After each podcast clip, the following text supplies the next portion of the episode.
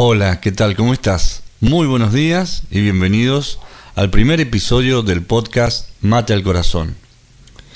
Soy Eduardo Fouses, consultor psicológico, coach en desarrollo personal, músico, y en este episodio quiero abordar la naturaleza de la autoestima, con la finalidad de ayudarte a emprender un camino de mejora continua.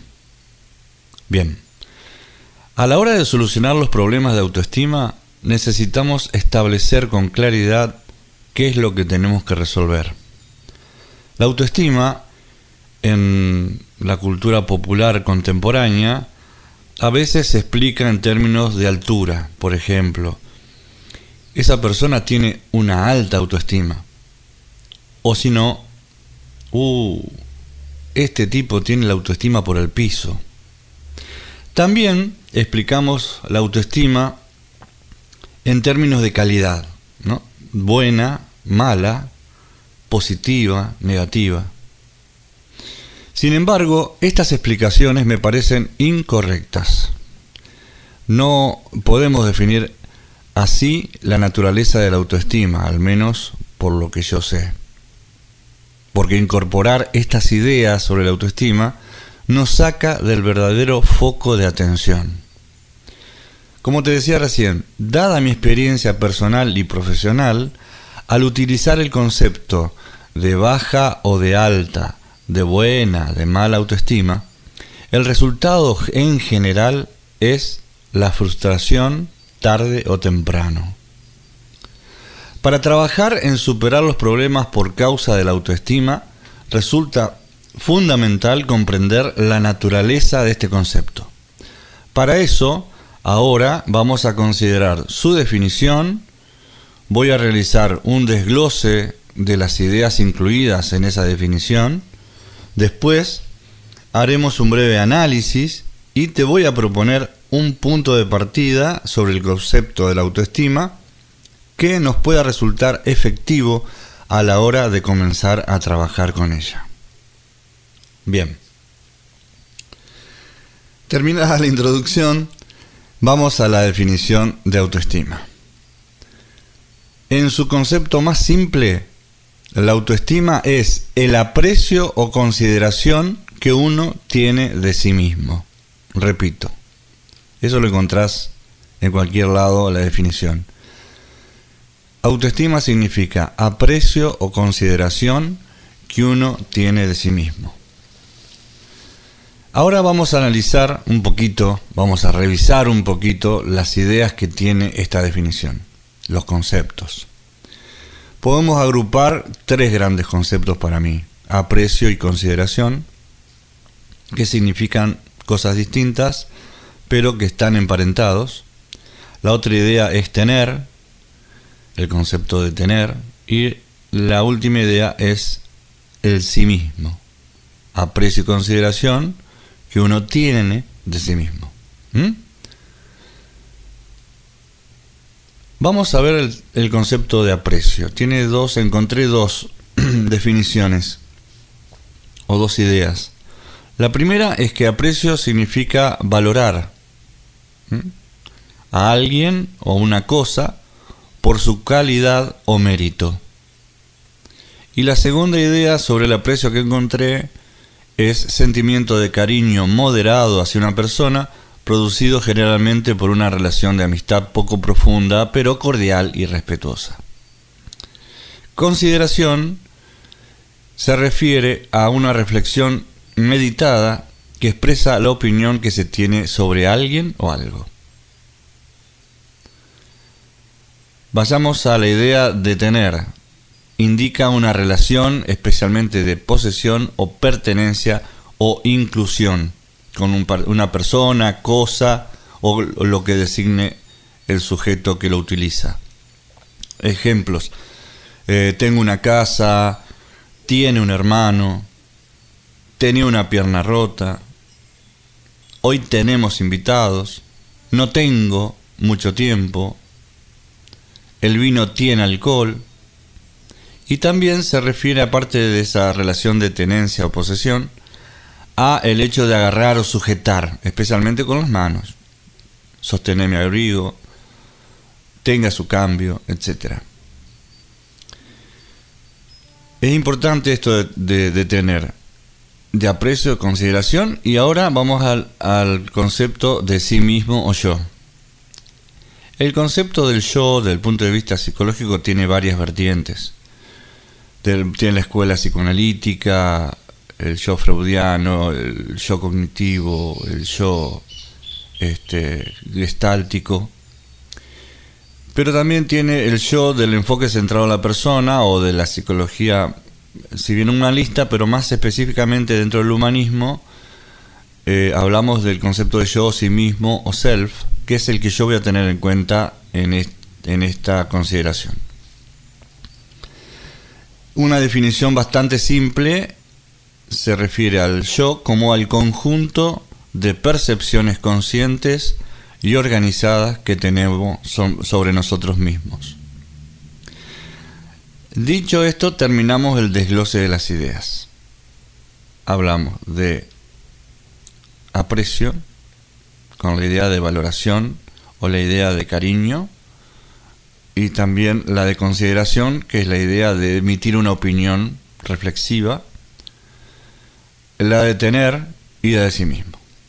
Ahora vamos a hacer un pequeño análisis de esta definición de autoestima que incluye estos elementos.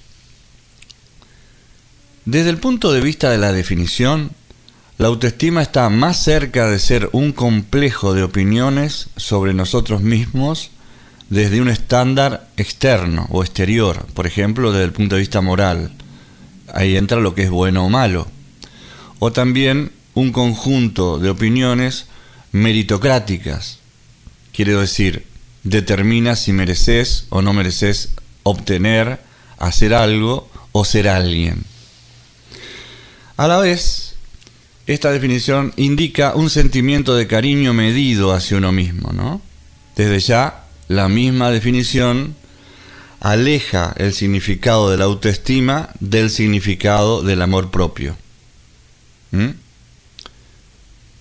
eso es importante, me parece, porque no es lo mismo autoestima, ya vamos a ver después, por ahí en otro capítulo, en otro episodio, la diferencia que hay entre amor propio y autoestima, pero ya más o menos te vas dando una idea el hecho de cariño ya aleja la definición, ¿no? Ya la define como algo que no es amor propio, propiamente dicho. La consideración habla de un proceso de pensamiento consciente y reflexivo que al final concluye con una opinión. Pero resulta que esas opiniones sobre nosotros mismos están, y ahí viene el tercer elemento de la definición, sujetos y agarrados. Adivina a dónde se sujeta y agarra estas opiniones o pensamientos. Exacto. Estas opiniones y valoraciones que tenemos sobre nosotros mismos están sujetas a nuestro yo, que es el último concepto de la definición de autoestima que estamos considerando hoy. En este caso, analizando. O sea, se refieren a que están sujetas a nuestra identidad. Es por eso que sentimos que no podemos con algunas cuestiones, porque justamente las hemos o nos las han ligado en el sí mismo, en el yo. De tal manera que terminamos siendo lo que opinamos que somos. El tercer y cuarto concepto es fundamental, o sea, el tener la, la sujeción y, el sí mismo son fundamentales para comprender lo difícil que puede ser superar los problemas de autoestima. Porque estas opiniones se sujetan a nuestra identidad. Aunque esta es una metáfora, porque desde el punto de vista del yo o sí mismo, lo que sucede es que pasan a formar parte de él. Que es lo mismo que decir yo soy así como opino de mí, como me considero y aprecio. Adoptar las opiniones eh, sobre mí mismo, a esas opiniones les otorga una sensación de realidad increíble y producen una identificación profunda. Opino, opino, me identifico y digo, yo soy así. yo soy así. Pero entonces me pregunto, si yo soy así, ¿por qué no me siento cómodo con algunos aspectos de ser así? Eso se explica porque lo que opino y cómo me valoro a mí mismo no está de acuerdo con mi propia naturaleza interna. Esto se conoce como desacuerdo interno. Entonces los problemas de autoestima radican en que existe una sensación interna de que lo que opino de mí choca con una experiencia íntima sobre mí que es distinta. Y este fenómeno también actúa como mm, limitante de tu desarrollo personal. Vos te habrás preguntado, o yo me habré preguntado, ¿cómo es posible que si tengo una habilidad determinada, a la vez me resulte imposible desarrollarme en esa habilidad? La sensación es que mi potencial de ser es anulado por mí mismo, lo que se conoce como ese, el auto boicot. Por eso, repito, esto sucede porque existe un desajuste entre la construcción actual de mí mismo, o sea, mis creencias y percepciones que organicé en mi yo sobre mí, y mi naturaleza como persona, o sea, mis potenciales reales. Bien, esto sería un análisis de la, de la definición de autoestima que habíamos hecho, ¿no? Que habíamos sacado de, de Google, lo puedes buscar en cualquier lado. Bueno, ahora que analizamos esto, vamos a entrar en lo que yo considero cuál es la naturaleza de la autoestima. no parece tener que ver con cuestiones morales o meritocráticas, porque hacen referencia a valores, ¿viste? estándares que no son necesariamente representativos de nuestra naturaleza interna. Entonces, la baja o alta, buena o mala autoestima refiere a cómo debería sentirme o a cómo me siento respecto a uno o más aspectos de mí mismo. Es como una reacción emocional a un desacuerdo interno y no se trata en realidad de una experiencia comprobada, sino se trata de algo emocional, una respuesta emocional ya que la desvalorización o la sobrevalorización de nosotros mismos va a ser frustrante en algún momento, me parece más útil proponer otro enfoque, porque si no vamos a seguir lidiando con el mismo problema, en un bucle infinito. Me siento bien, hago algo, me siento mal, me frustro, me considero que no sirvo para eso y vuelvo a empezar de nuevo y estoy en todo un saltimbanqui emocional. Yo propongo salir de esta forma de percibir la autoestima. Te propongo hablar de una estima que tenga como referencia algo que sea realmente cierto. No referenciarnos en cómo me hace sentir esto que me pasa. En el momento en que podamos demostrarnos algo como cierto y que vos podás, por ejemplo, comprobar ese aspecto de tu autoestima, vas a tener más posibilidades de sanar. Porque esta vez nuestra certeza es muy diferente de lo que pensábamos de nosotros mismos. Ahora sabemos más de nosotros mismos. No se trata de una opinión, se trata de sabiduría, de saber. Si se quiere, este proceso es de adecuación de nuestras valoraciones en base a la realidad y no a una opinión. Entonces, como conclusión sobre la naturaleza de la autoestima, puedo decirte que la autoestima adecuada es la que resulta de una opinión cierta o más o menos cierta y demostrable sobre algún aspecto de nosotros mismos.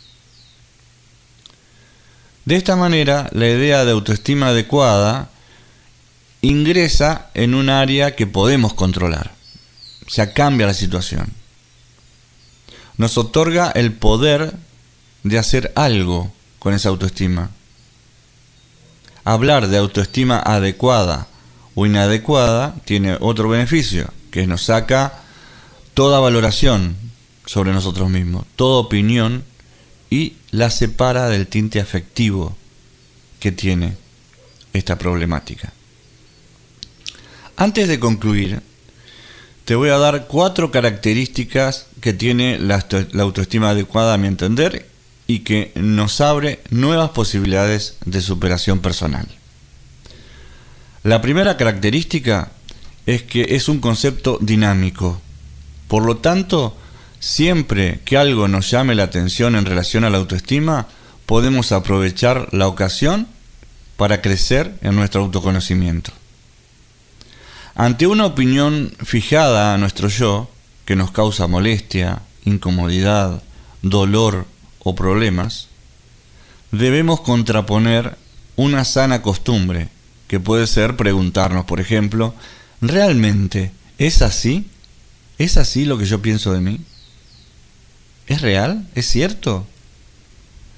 Y actuar en consecuencia. Una vez que uno hace ese proceso, podés actuar en consecuencia. Recordá que no hay nada fijo. Decirnos, yo soy así, puede perder fuerza si tomamos acción y nos confrontamos a nosotros mismos. La segunda característica que yo encuentro en este concepto de la este, autoestima adecuada es que un cambio de contexto, ya sea interno o externo, va a impactar de alguna manera en, nuestra autoestima. Es posible que sea de una manera que nos haga bien o que nos haga mal. Por ejemplo, hablemos de un cambio externo. Un varón que al menos hacía el amor una vez por semana. Comienza a notar que sus relaciones se hacen menos frecuentes. Fácilmente puede sentirse culpable, culposo, y fijar la idea de que ya no sirve como hombre, cuando en realidad no sabe si es así. Se da cuenta que disminuyó la, frecuencia de sus relaciones, pero no sabe por qué, ni qué pasa. No lo habló con su pareja seguramente, ni se detuvo a preguntarse qué, cuál es el contexto que pudo haber cambiado. Entonces, la solución sería aplicar el punto 1, esto de que es un concepto dinámico de preguntarnos y, de ser necesario, hablar el tema con, la pareja. Un caso de cambio de contexto interno. Una mujer que, por ejemplo, una mujer que luego de sufrir un esguince en un tobillo, patinando en su juventud, dejó de hacer algo que amaba hacer, ¿no? 10 años, ponele. Dejó de patinar 10 años por culpa de un esguince. Un día se da cuenta del tiempo que pasó, que no, no, patinaba, y de que era algo que todavía deseaba hacer. Porque la sola idea de patinar la ponía contenta, feliz, era parte de su naturaleza. Entonces fue allí que comprendió y tomó la decisión de volver a patinar. Eso se refiere a un ejemplo de que como un contexto interno que se modifica también nos este, puede impactar en nuestra autoestima y revalorizarnos. En realidad, ajustarnos. Ajustarnos a una comprensión más exacta de nosotros mismos.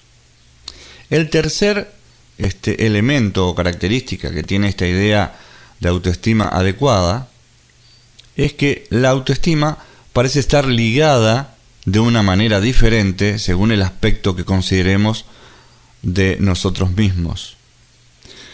Es muy importante, por eso, realizar un registro de todas las partes que, que, tiene nuestra autoestima.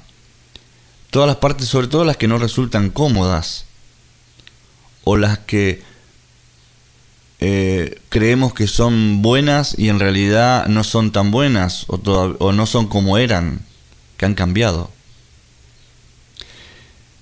Esta es la tercera característica, mirar las partes, tomar la autoestima no como una totalidad, sino como partes, como partes. ¿Qué partes que están bien O vos no te sentís bien con algún aspecto de tu vida. Seguro que sí, como yo. Y mal con otros. Seguro que sí, como yo. Entonces, por eso te, repito, es muy importante realizar un registro, registrar interiormente o, con un papel o tomar notas las partes en nuestra autoestima que no nos resultan cómodas. Que podamos sospechar que, viste, tienen que ser ajustadas a una realidad más adecuada. Recordá que la autoestima no es una totalidad, sino es un complejo sistema de partes organizadas y que, como es dinámica, pueden cambiar y pueden adecuarse.